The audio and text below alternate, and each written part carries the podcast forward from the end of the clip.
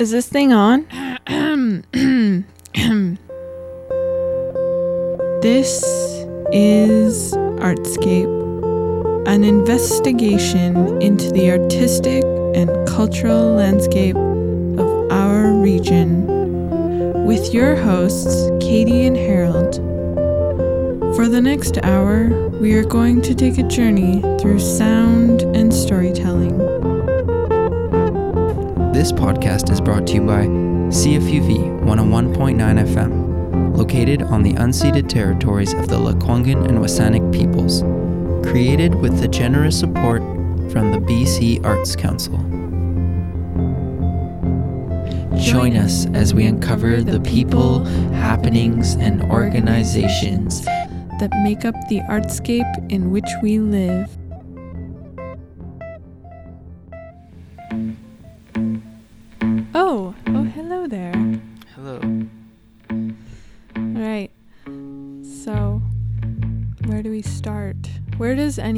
Start? Um, with a tall glass of water. Yeah, hydration's important. That's true. So, okay, this episode that we're about to embark on is a journey that I've been on for a while.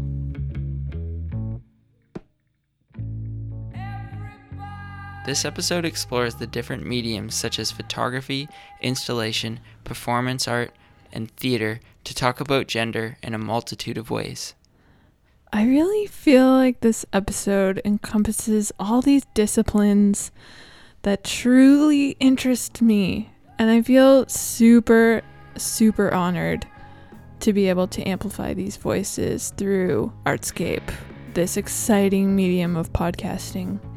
I mean, we kind of talked about that in, in media art. Full disclosure, Harold, full on.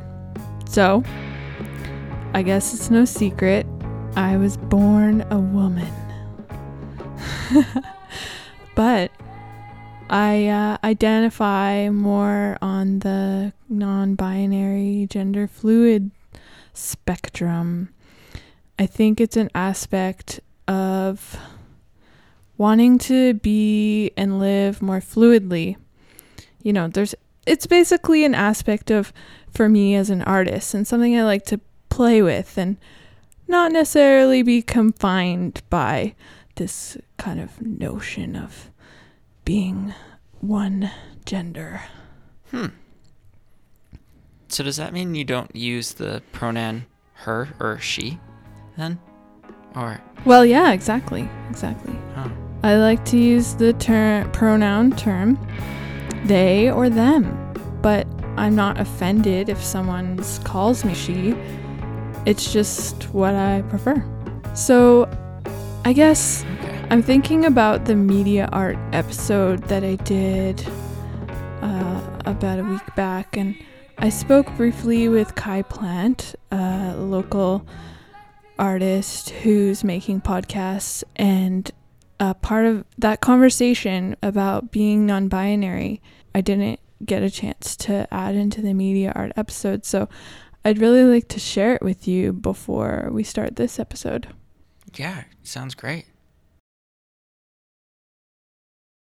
ever since I was a kid, I've just not felt uh, right in my body, and I felt always really weird about that. But I guess as I've been growing up, or whatever the fuck that is, I've realized that like, oh, just because I have a male body doesn't mean I have to identify as male.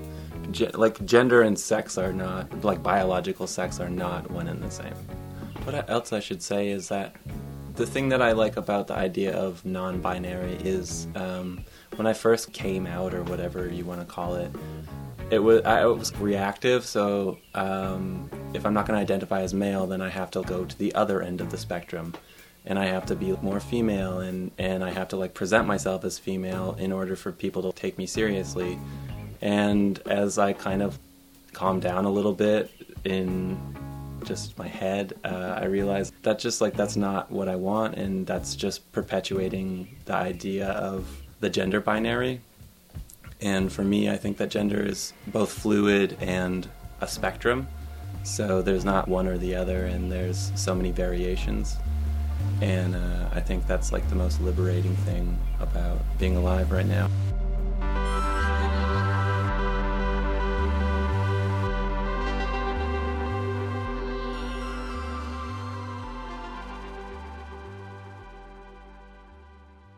Uh, my name is Wynne Neilly. I'm 25. I just moved to Victoria from Toronto. Um, my artist identification, I guess, would be a photographer and visual artist. Um, working mainly with photographic based work, but also dabbling in sound and objects and kind of working on how a complete installation can sort of work together in those bits and pieces. Working a lot with, um, well, I'm fascinated by gender and identity, and portraiture is what I'm mostly into. Um, I think. Hmm, what else do I say? um, uh, right now, I'm working on a couple projects. One of which is kind of an ongoing project that is at its sort of almost three year birthday, which is my project called uh, Female to Male, male in quotes. Um, so that project is a self portrait project um, based on my trans identity and kind of exploring my physical transformation and also so that project has a lot of different bits and pieces with objects and sort of relics if you will and um, audio. So it's a kind of a multimedia piece. Um, so i'm kind of just tracking myself as i change physically and mentally and in all aspects of my life so I didn't, there's no really end date to that project, so that's kind of ongoing. Um, and I actually just finished shooting a project called the 10 by 10 Portrait Project, which is a project based out of Toronto and curated by an artist named James Fowler out of Toronto. Um, so it's basically um, an annual project, and each year 10 new queer identified photographers take uh, 10 portraits of Canadian queer artists. So, kind of like giving people that platform to express themselves. And yeah, so that's what I'm working on right now.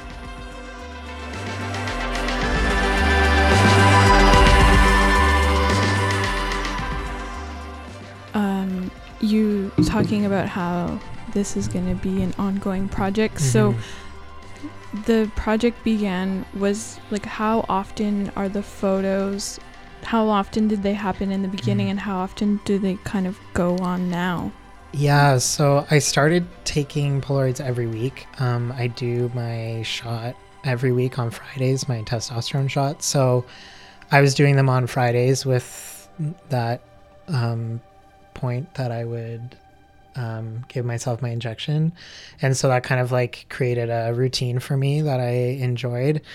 Um, and then it kind of got to the point where it was becoming a little monotonous because um, a lot of physical changes happen really fast and right away. And sort of at the two year mark, you know, things are obviously still changing, but not so much for a camera to see and for that type of um, installation. Uh, so I've kind of just, I don't really have a schedule now for them because I haven't really figured out what works best.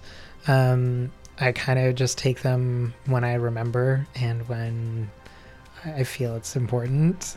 Um, yeah, I kind of, it died off, but I'm not not producing the images. They're just not there isn't so much a need for them in that time frame of like weekly. So I'm kind of interested to see. I think it'll start to start to turn into more of like a every couple months and then like one a year kind of thing because I think that creates sort of an interesting timeline to see everything happen at once and sort of like, you know, aging, which I'm really interested to keep track of. It's one of those things where like I could never imagine myself as an adult because, like, you know, how could I imagine my life when it didn't, when I wasn't happy or it didn't make sense to me or I, you know, so I don't even know like what I'm going to be like as like an adult man. So I think I'm really fascinated to see like how I age with this project and sort of like what that does visually to the installation.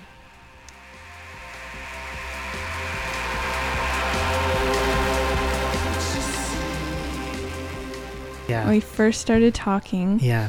and your project was Mhm. called Female to Male in Mhm. quotes. Okay. And so, what is why in Yeah. quotation marks? So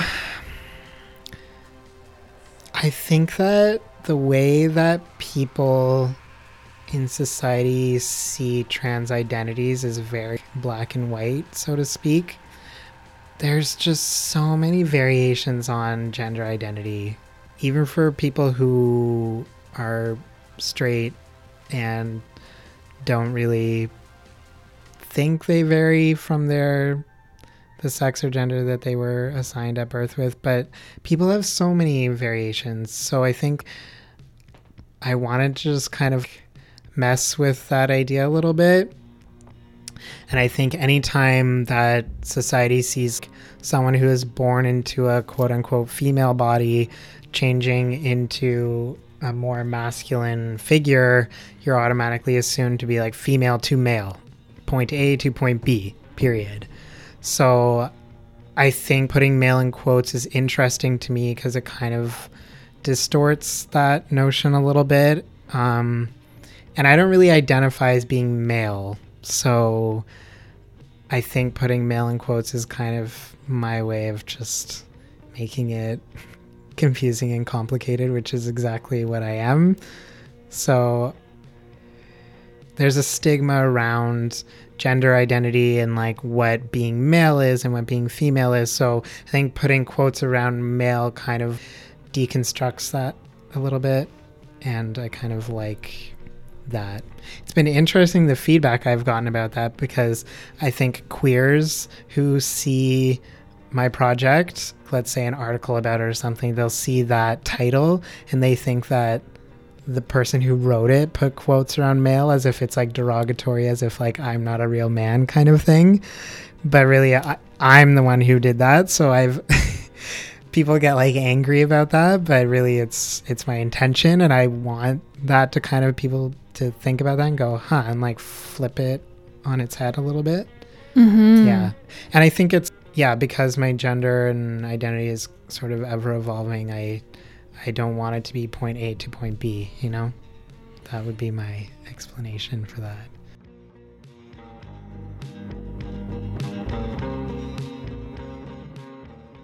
Um, I'm curious about some of the other aspects of the project. Mhm. Like, for instance, were, were you able to capture your psychological place at all? Yeah, I think a lot of the surfacey stuff of the project is super physical. Um, and that's why I want to show this work as much as I can because I think the in person viewing of the installation is really important for the work. There's only so much you can translate online and through stuff on your website.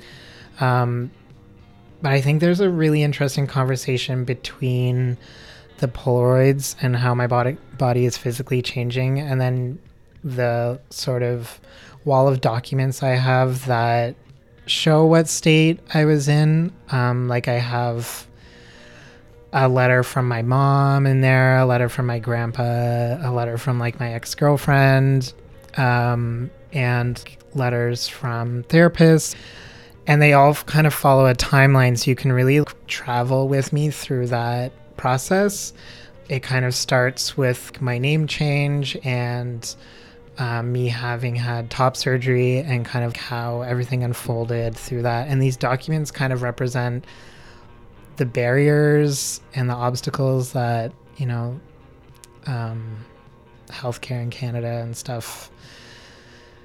It's just, it's complicated. So I think seeing the letters from doctors, my testosterone prescriptions, and then the letters I get and kind of the way they unfold speaks a lot about my mental state and about the more emotional stuff when you're sort of in the space and kind of collecting all these things at once.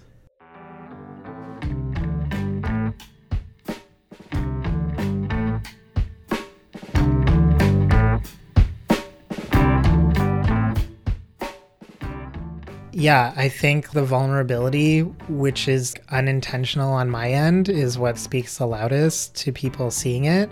Because to me, I mean, I'm super objective with it. It's a timeline for me, and it's kind of clinical to me and very just tracking.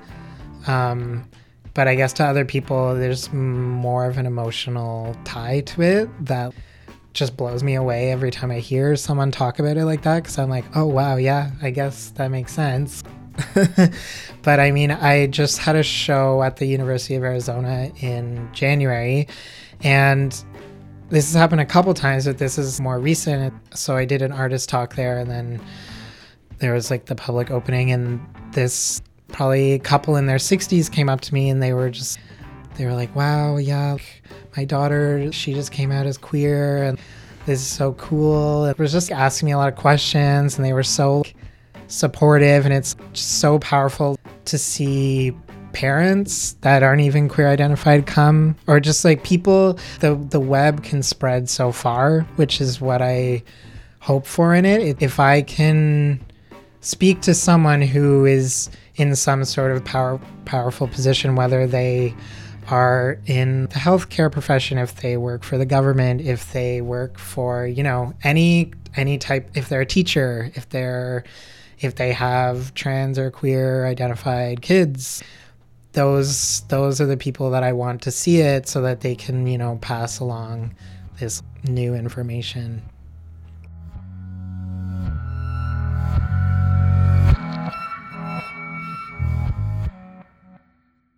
Online mediums are really cool in that it gets the work out there to people who maybe can't access the work physically, but I just think it's really important for people to see art, you know? Mm-hmm. I agree. Yeah. You can really be immersed. Yeah. Yeah, it's interesting being an active artist in 2016 where there's obviously a lot of physical art, but there's also a lot of stuff online and a lot of stuff just even with having all these articles and stuff about me online, it's now it's over and kind of like every everyone's moved on to the next online thing about trans people, you know? It's like constantly changing all the time. You know, I just want people to sit in the installation and kind of pause and take it in instead of reading a quick five minute thing about me on the internet and then moving on to the next thing. Because I, not to say my story is more important than anybody else's, but I just, there isn't a lot of physical installations of trans art. There's a lot of like trans artists and a lot of um, stories and articles, of course, and like a lot of stuff in the media, but I I just want there to be more conceptual pieces because I think those mm-hmm. go a long way and add a lot to the conversation. As I understand it, you actually had uh, some of the hormone needles, like mm-hmm. the injection needles in mm-hmm. there, and all my needles I use, I keep them, and then I every single one, every single one. wow, how yeah, many like is there? I'm, um, probably but somewhere in the 150 yeah it's got to be around there because i think when i because each polaroid i label with which number shot it was and i think a couple months ago it was like 125-ish so it should be like 150 now almost. Wow. so yeah. My plan is to just keep collecting them and just the box that i show them and will just get bigger and bigger and more full yeah i just i think it's interesting it creates like a presence of i yeah it just shows another side to what transitioning is entails and i think it's interesting to see the like weight that that carries seeing all the needles in a box and like Yeah. like yeah it's this process and it's yeah it takes time and it builds up and yeah it's interesting to see it it creates quite a figure in the installation Yeah, I can imagine it getting like as tall as you. yeah Eventually. hopefully one day yeah i don't know where i'm gonna put them all in my apartment but i'll figure that out when the time comes yeah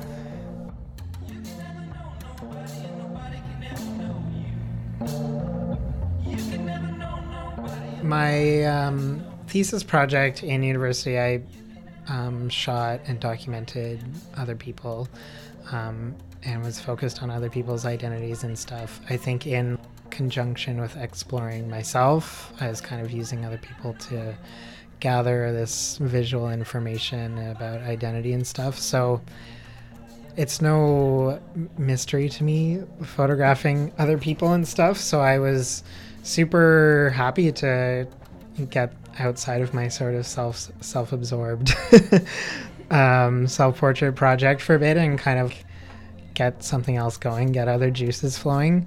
And when I moved out here, I at around the same time that I was offered a place with this project, I decided to move out here. So I was kind of talking with the curator, and he was like, "You know what? This is kind of an awesome opportunity for you. You'll get to meet." You'll be forced to meet people out there, you know, which is awesome. Um, and sort of make some connections with the queer art scene, which is really important to me. And I left a huge queer art scene in Toronto, which I was very much tied to and um, attached to. I so I think it's good, good for me to meet new people and get outside of my antisocial headspace that I can get into. So yeah, it's been really fun. I actually just finished the last portrait yesterday.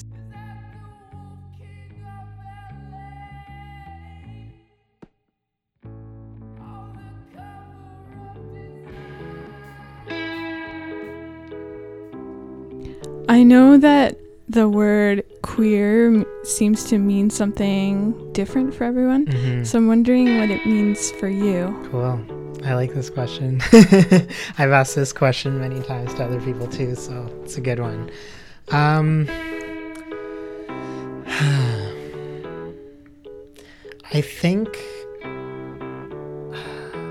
my identity is so ever changing, and it hasn't really been the same for a very long period of time for me ever. Um, I don't think I've reached a point where I really fully understand myself.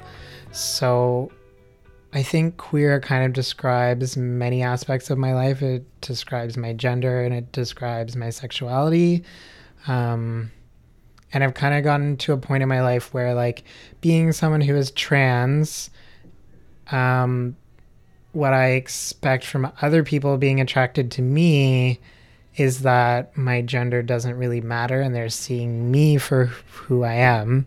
So I think I've kind of come to realize that I can't really like place those expectations on myself when I see other people. And that doesn't necessarily mean that's the same for everyone. There's a lot of trans people who identify as straight or gay or bi or whatever.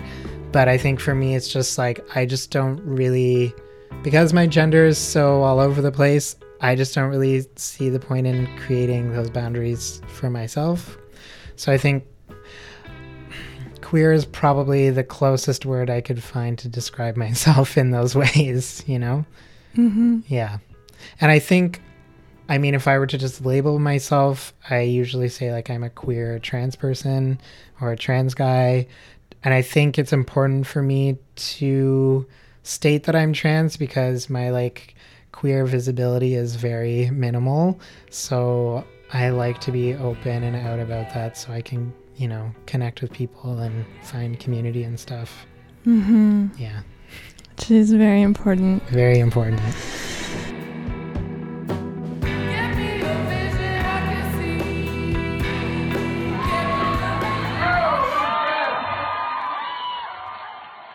On April 23rd, 2016, the Victoria Edelweiss Club in James Bay was transformed for six hours, and the 300 plus people with tickets left the city to enter into another world that put the League of Lady Wrestlers in the center of the ring for the Velvet Rut Rumble. Do do do. The League is made up of artists from various cultural backgrounds living on Vancouver Island and the British Columbia mainland. They all collaborated to craft their performances in the spirit of spectacle, sports, humor, and the democratization of art. I had the chance to catch up with one of the founders and organizers of the West Coast League of Lady Wrestlers, Margaret Bowes, who describes the humble beginnings of this project.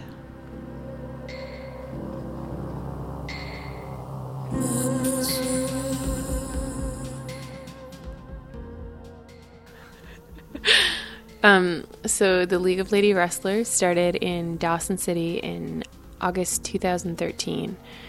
Um, and it was started by Aubyn O'Grady, who is the original founding member of the LLW. And it started with um, some ideas that were festering one winter, watching a bunch of WWE videos um, in a lonely winter in Dawson. And I was actually on a canoe trip in August, and I had stumbled um, into Dawson. I think it was it was it was like August first, and I arrived on August first, and Aubyn. One of the first things she said to me was, "Margaret, we're starting an all women's wrestling league. Do you want in?" And I was like, "Oh my god, yes." I have no idea what that means, but of course. And we started a little Facebook group and started talking about our characters.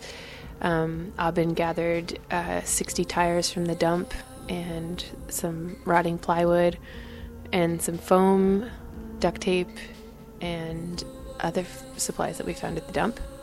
And we just made a wrestling ring in our backyard in our house called the Hobo Mansion, which is a two story log cabin with about five bedrooms that is falling apart just about everywhere. There's a few holes in the windows, there's no running water, there's no electricity, and uh, there's two wood stoves that are very inefficient, so it's completely unlivable in the winter.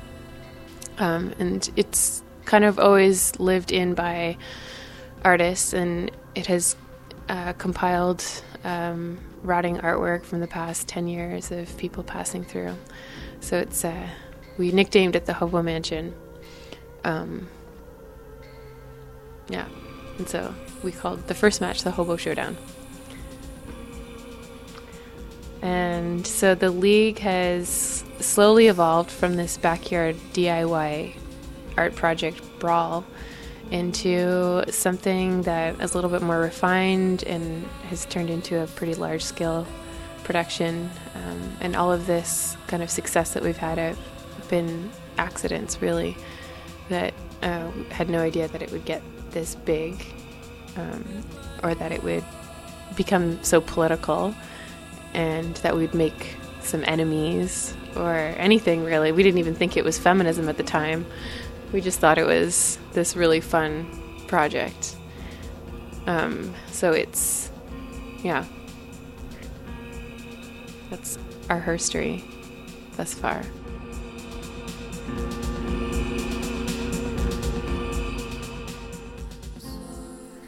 And so the West Coast chapter is uh, starting in Victoria, um, mostly because I think the art community here is a very accessible art community in the same spirit of Dawson. That I think it's pretty impossible to start in many cities across Canada. And Toronto felt like it was um, a pretty impossible place to start as well. But since there were so many people living in Dawson who also live in Toronto, that it, it felt very accessible there as well. So Victoria, there's like there's only three people, um, Dawsonites, who are involved in the league that are involved in our sister league now. Um, but at the same time, it feels like there's there's more generated interest in a small community such as Victoria that that makes it accessible to start here.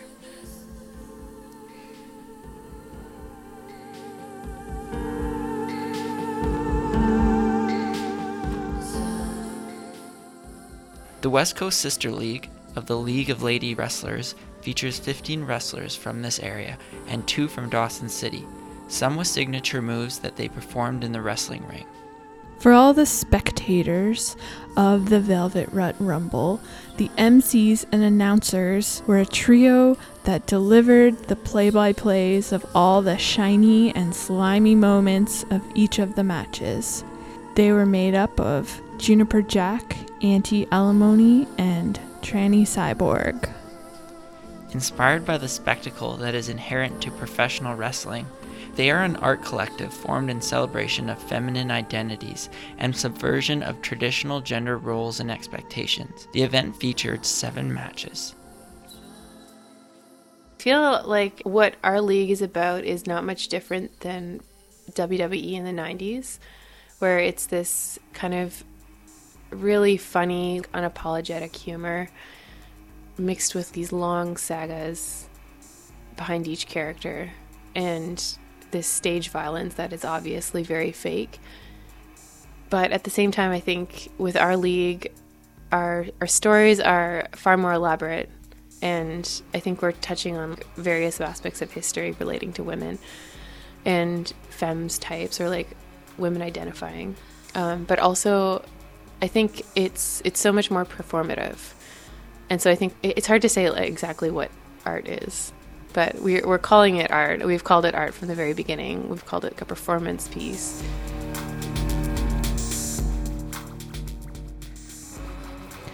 All right, I have an idea. Let's introduce the wrestlers together, Harold, by announcing each of the matches. I thought would be really fun for our listeners if we were to weave some of their voices and recollections into our announcing.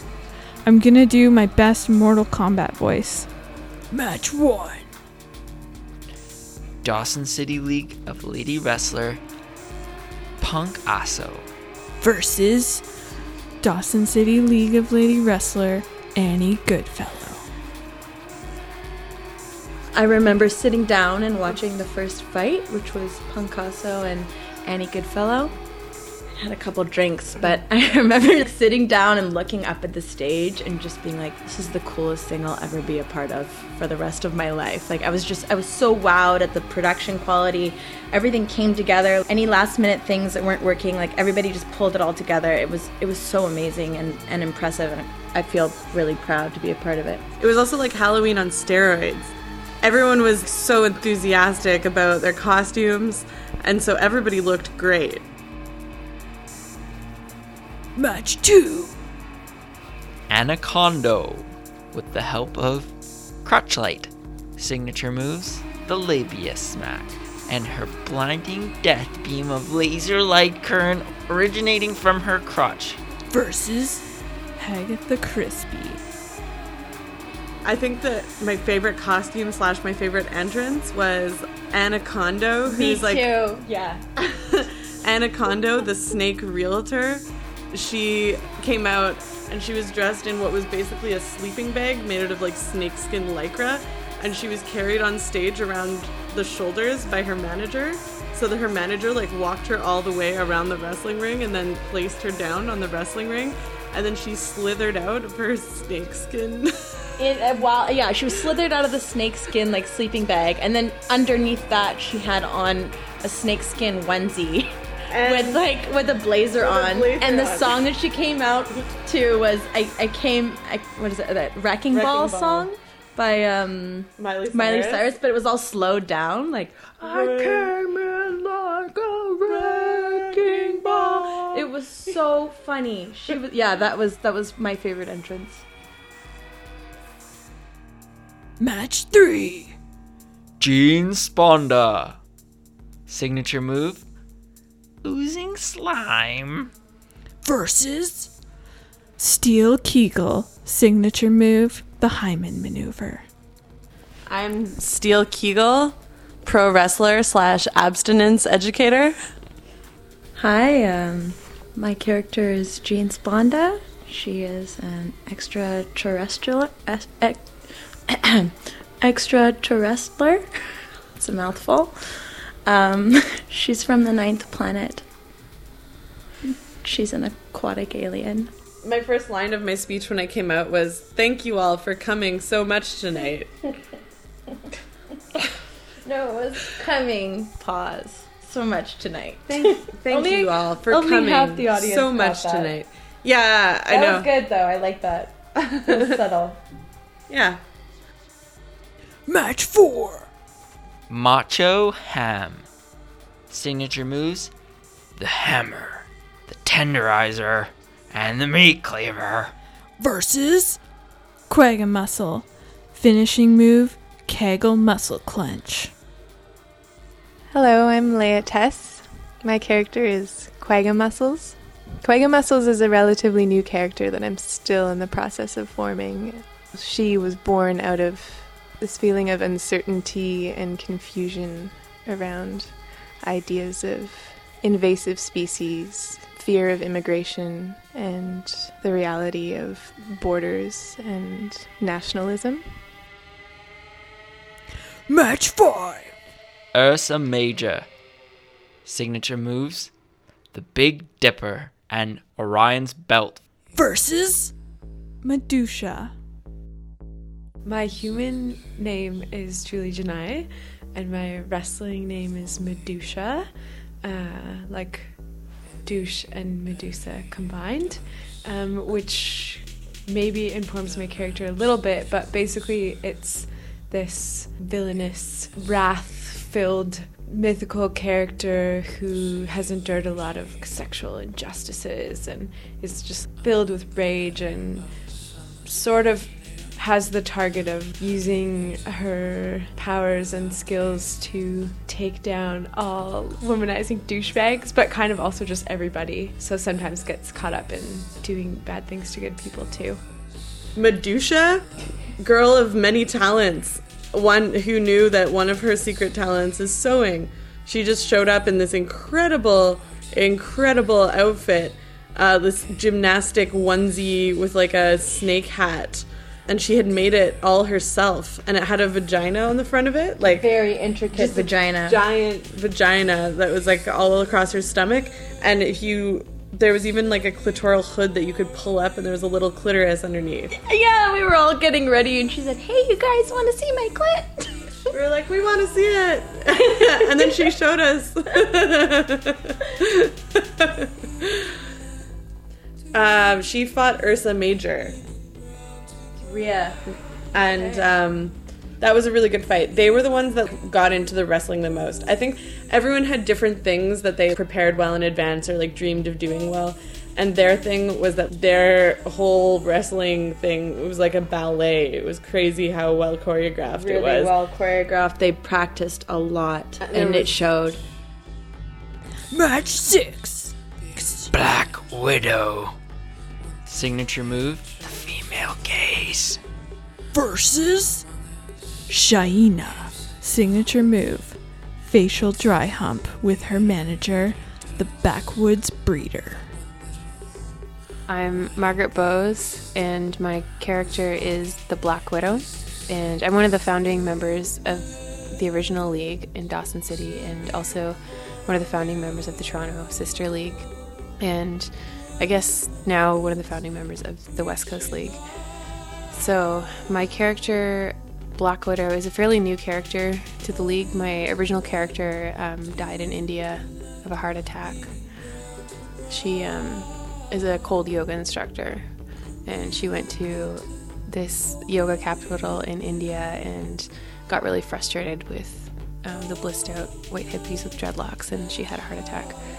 So, my new character is this spider woman that is like this misunderstood representation of the fetishization of independent women all throughout history. So she is referencing the stories of Jorogumo and Arachne most recently in pop culture the Spinatad, which is a grim kind of character. So she she kind of embodies like all these terrifying aspects of independence and spinsterhood into this like flesh-eating monster. So it's it's kind of uh, perpetuating a lot of these stereotypes. So that's like one thing I struggle with this character, but also something that in my act aim to kind of subvert, but also perpetuate in another villainous way as well.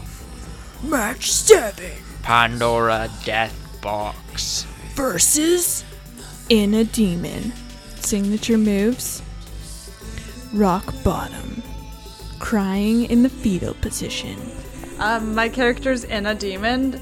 It's sort of based on all the shit I've been going through and sort of the idea of making your mess public and being loud and apologetic and not hiding any of the shit you're going through. And it's been fun just like evolving the character because when I initially came into this, I had a totally different idea. And then just through this party we were going to, where Margaret's so into dressing in costume for everywhere we go, and I just wasn't feeling the costume. I was like, my life is trash. I might as well wear a garbage bag. And then I did, and then it was just so good when people are like, "What are you?" And I was just the reaction on their faces. I was like, I have to keep going with this. Everyone is so uncomfortable that I need to push it more. So yeah, I'm definitely into the re- the, the like awkward reactions from people. The event also featured wrestler Sensitive Shatters. Signature move Chrysler baiting. Besides the wrestlers, there were others that were seduced by the freakish and non complacent nature of the lady wrestlers. One of them being Furious Featherbrain, who joins the league with their belt bag packed with glitter and belly full of giggles, who cause mischief throughout the event. During the halftime show, Bad Boy for You performed. No one knew who he was, but he insisted on playing a few songs on his guitar. Signature move message him and find out. My name is Grant Hash, aka Bad Boy for You. Bad Boy for You is uh, an uninvited guest to the match who um, sees it as a really great opportunity to pick up girls, seeing as how it's uh, it's kind of this this spectacle filled with women, and um, is uh, planning on taking over the stage at some point to play a song for everybody to sort of try to swoon the audience. Oh, and also um, an opportunity to promote his OKCupid account. But also, Bad Boy for You is like this representation of like every unaware male. Yeah, for sure. I think also your character is an interesting one in considering our history of the league because there have been no male characters or like no no cis men participating in the league and like representing like a male character before. So you are the first who've like come forward with a character idea where it's like you're you're contributing as an ally in this feminist production and presenting the problems with male privilege, which I think is a very brave character as well. Yeah, Bad Boy for You is definitely a sort of a reaction for myself against frustration with all these men that I see around who really don't consider their privilege at all and see women as a resource. It's it's a really kind of problematic character for me because he's such an easy character to play because he's actually just such a normal guy. There's so many examples of him everywhere. Being a, a cis male, I don't have to reach very far to embody him, so it's kind of a little bit of an uncomfortable role to play. But I think it's it's a, it's a pretty important one. I'm sort of trying to push this character that's so common into the realm of the bouffon, which is like this clown that makes fun of the public by just being kind of really gross and disgusting, but sort of mirroring aspects of public life where people laugh at the clown, but they're also sort of laughing at themselves. At, at our fundraiser party, People were confused about why this obnoxious dude bro was at the party, not realizing that I was I was in character and kind of playing it up. One of the really exciting things about this project is that it's collaborative and it's kind of really chaotic and and that so many people are involved without any oversight of a central director or choreographer or anything. So there definitely is a plan, but it's a plan that's coming from many different sources and there's still a lot of room for surprises. Also the fact that people are coming from all different kinds of backgrounds. Probably just about everybody has some sort of artistic practice, but they're not necessarily in performance art or theater or anything like that.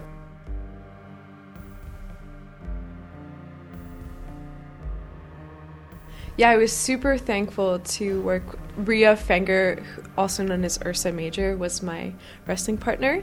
And of course, everything we did was scripted, and we knew who would win and how, and all the moves we would do. But what I loved about working with her is A, that we had a similar desire to really wrestle. Like, we both really wanted to get into it and weren't so concerned with the narrative of our match whereas different wrestlers took different approaches. Some were more interested in having a story of why the fight was happening things like this. And Ria and I did take care of that but our we prioritized wrestling. And yeah and also Ria is at a similar level of physicality that I am and was at a similar level of being okay to because inevitably you do get a little bit hurt even though all the moves are pretty much fake yeah, so she and I were able to go places and do things that I don't think I could have done with just anyone. It was very physical. um, I think with Ria and I, one thing that I like, I guess I got to reawaken my passion for choreography, first of all, which sometimes I neglect, but I really love choreographing things. And also, I think inevitably whoever's doing whatever, their past experiences are going to bleed into whatever they're working on. So for me in this case, because I had spent so much time doing acrobatics and doing physical comedy, and especially with clowning, there was a lot of clown influence within our wrestling performance. We weren't we weren't original partners at the beginning. Like I was teamed up with Leya, who's Quagga Muscle, and I was um, teamed up with Macho Ham. Yeah, Christine. Yeah, because I had a concussion. We were, I was with Kay, and she was talking to Christine about her idea, and, and Christine wasn't really comfortable with. Kay wanted to be like her character to be seduced, and that would be like her downfall. And Christine wasn't comfortable with that, and I was like, oh, I can do that. Yeah, my superpower is my virginity, but it helps. The seduction was made a lot less awkward by the fact that space aliens actually mate by spitting slime into each other's mouths. Yeah, we were talking about how we were going to go about the seduction, and I was, oh, like my mom and my brothers are coming to watch this. I don't really want to like. I don't, think know. either of us wanted it to be like super sexy or anything. Yeah, I didn't want Yeah. it to be sexual. I just I was like, well, aliens seduce in all different kinds of ways. So my seduction was, or like my alien mating dance was just kind of me having some form of crazy seizure. And then I just grabbed her face and spat slime in her mouth. It's such a spectacle. I don't know. It was like streamers and balloons and sparkly confetti things and trophies, but done with this backbone of what I feel is a pretty obvious social agenda. And I from what I've heard in feedback from the event, it that seems obvious to other people too. Yeah, I think there's maybe a general theme of anti-oppression, but the ways that people chose to address that were totally different. I would say mine totally is about pretty classic feminist conceptions or concepts rather. Yeah. Just how appalling it is that rape culture is able to exist and persist and quite honestly thrive in at least the culture that I live in or like victim blaming and how Often it's the victims of, especially sexual abuse or sexual harassment. It's in those situations, it's often the victim who comes out with more uh, social flack for what they've been through. It was the most fun and ridiculous event that Victoria has seen in a really long time, and yet all of the humor was really, really feminist. And that was really interesting, and I was actually pleasantly surprised by how well that was received. I mean, That was uh, exciting. Perhaps it shouldn't have been a surprise because, you know, we live in Victoria and it's this little lefty island that's, you know, a stronghold for the NDP and da da da da da. Where is it going to be NDP or Greens this election season, that kind of thing? But in terms of types of entertainment, it's not really widespread. Just girls being like raunchy and gross.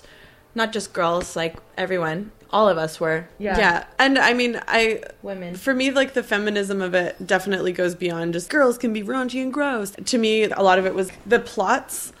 Um, and the character development. A lot of people were exploring gender related issues within that, but in this really funny way.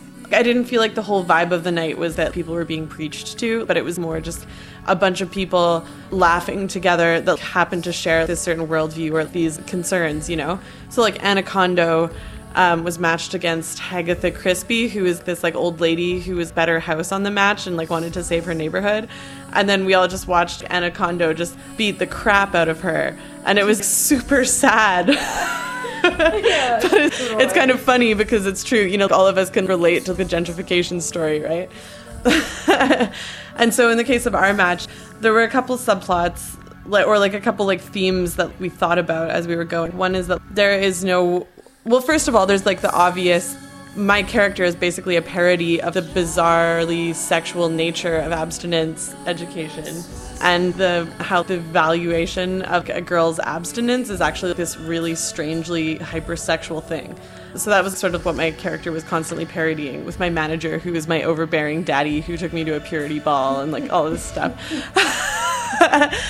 and then there's also this idea that the seduction was femme on femme and the sex didn't look, you know, like penis and vagina intercourse. So there's this notion that sex is whatever two people might experience it as, and that's a very queer thing. So that was something that we talked about.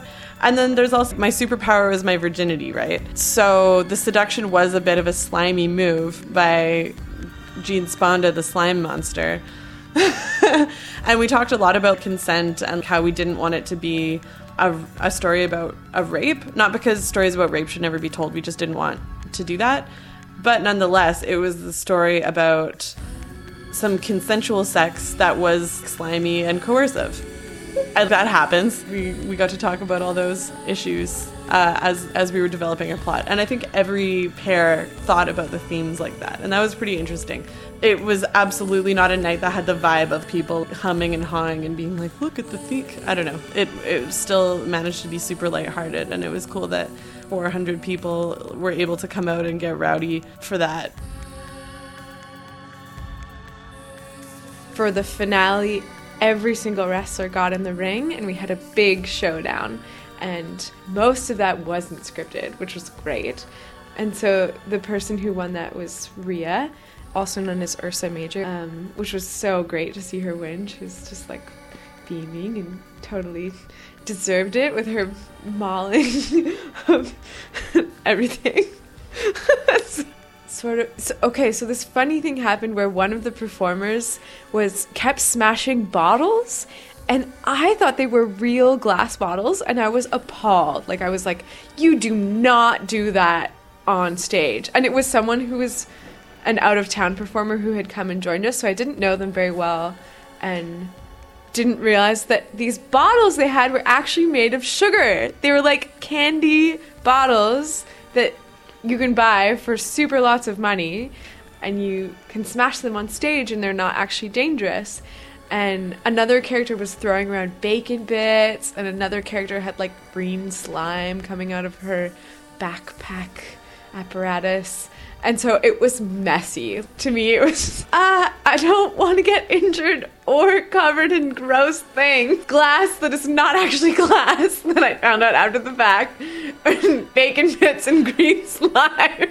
this is like some weird, freaky nightmare. But also kind of one of those things that's like, okay, I've committed to this. I just gotta go with it. yeah, I loved the opportunity to fight with other wrestlers that I hadn't worked with before in a physical way, like hadn't tried to take down their bodies while they're trying to take down my body. And I mean all bodies have such different capabilities. Like people who are lighter or more wiry are easier to pick up. People who are like more built or strong can pick you up more easily it was just fun to it was like a jungle gym of interaction slash takedown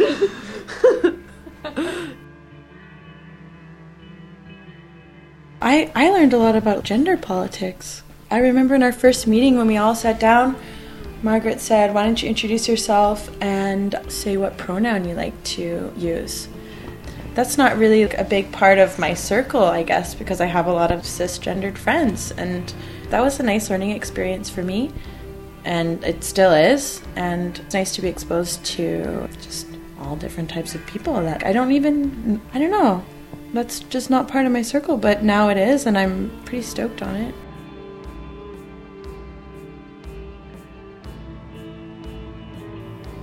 I think um, that this is about a relocation of power, this whole project. And traditionally, when women are represented in any sort of performative project, it's usually with these layered sexualizations that kind of appeal to the male gaze. And and our project is exactly that opposite. So i think a lot of the haters have kind of seen that in our interviews and our online presence and have made these sorts of comments of how unappealing and unattractive this whole project is or that we are and which to me is is perfect. All of those online hater comments was like, uh, "This is exactly why we're doing this, and this is exactly why this is important, and why this needs to happen, even if it's the same thing over and over again, and it's old news to all of us, but it's still such a problem that needs to be addressed." I asked Margaret about an article that was posted on the CBC website that was written on the League of Lady Wrestlers and how people had responded to it. CBC comments. well, I found they weren't at all surprising to me because I, I, know that on CBC online posts there are quite a few conservative trollers that are just they're the ones who are leaving those awful comments and really no one's going to take the time to write something positive usually yeah so i was kind of um, i wasn't surprised and ctv called me a day after the the online post and requested an interview and asked me if we could be filmed on a wrestling ring for one of the, their TV programs. I said we didn't have a wrestling ring, and they suggested that we contact Vancouver Island Pro Wrestlers. And without kind of getting too far into it, I basically said that wasn't an option because they were not interested in supporting us whatsoever. And CTV, the the the man who who had phoned me, had said, "Well, you know, you you know that you're doing something right if you're pissing off some white dudes," which I, I thought was really awesome. but yeah, the Vancouver Island Pro Wrestlers, I, I'm not quite sure why they're so upset with us. Probably because they're following a tradition of misogyny in wrestling.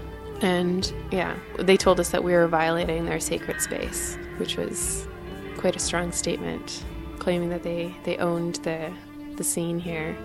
I think my favorite comment on the the CBC article was just I can't remember who it was who posted it, but he said just the kind of girl you want to take home to meet mom.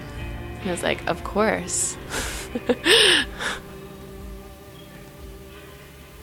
okay, so I think that I would be. Hmm, uh, I think I would be something like Mr. Fixer. Yeah. like, oh yeah, I'm Mr. Fixer. I can fix anything.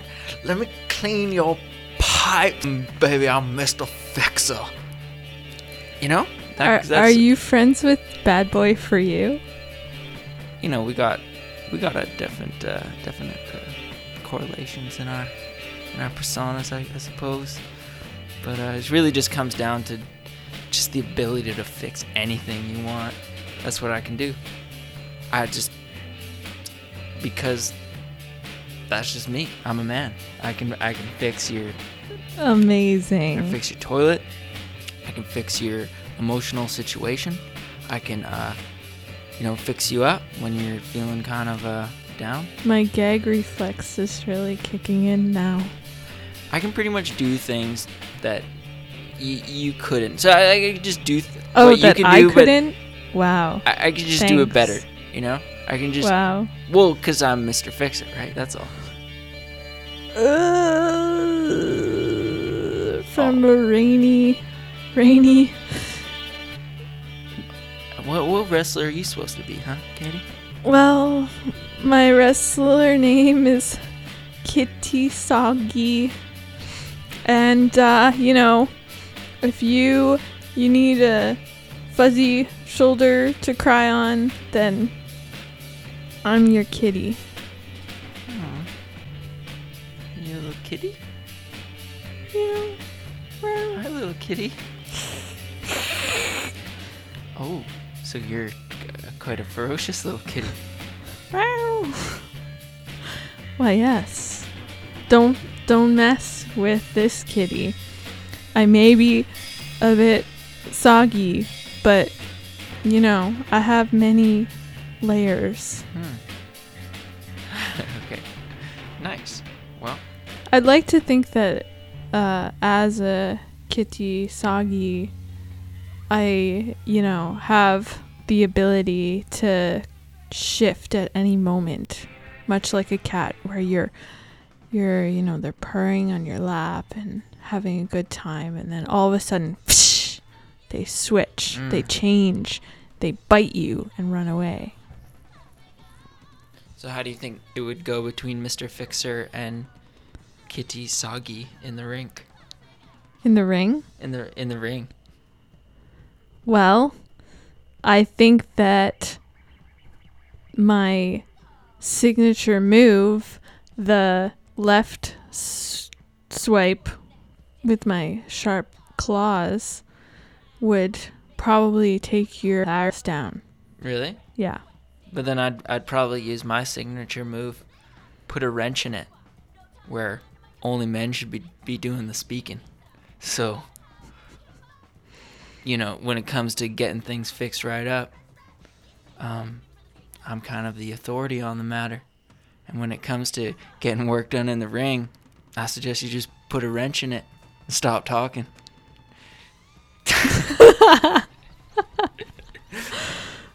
Sorry. Is- yeah. Was that too much? Um. I'm right riding the edge here. Yeah, you're you're really uh in this like full on I you know, I think it's like are we subverting or are we, you know, perpetuating a stereotype? Right, I'm not exactly sure.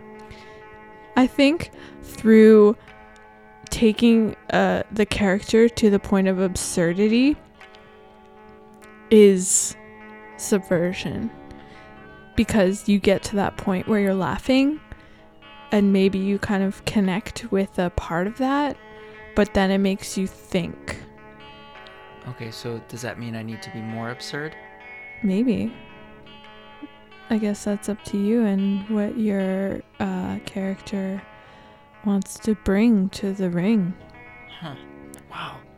Wow, this this whole league of lady wrestlers is really thought provoking. I learned a lot in this episode.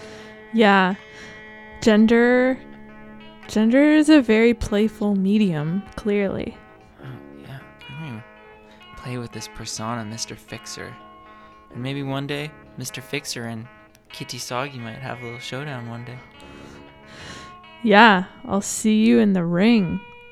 Ding ding. I'm scared.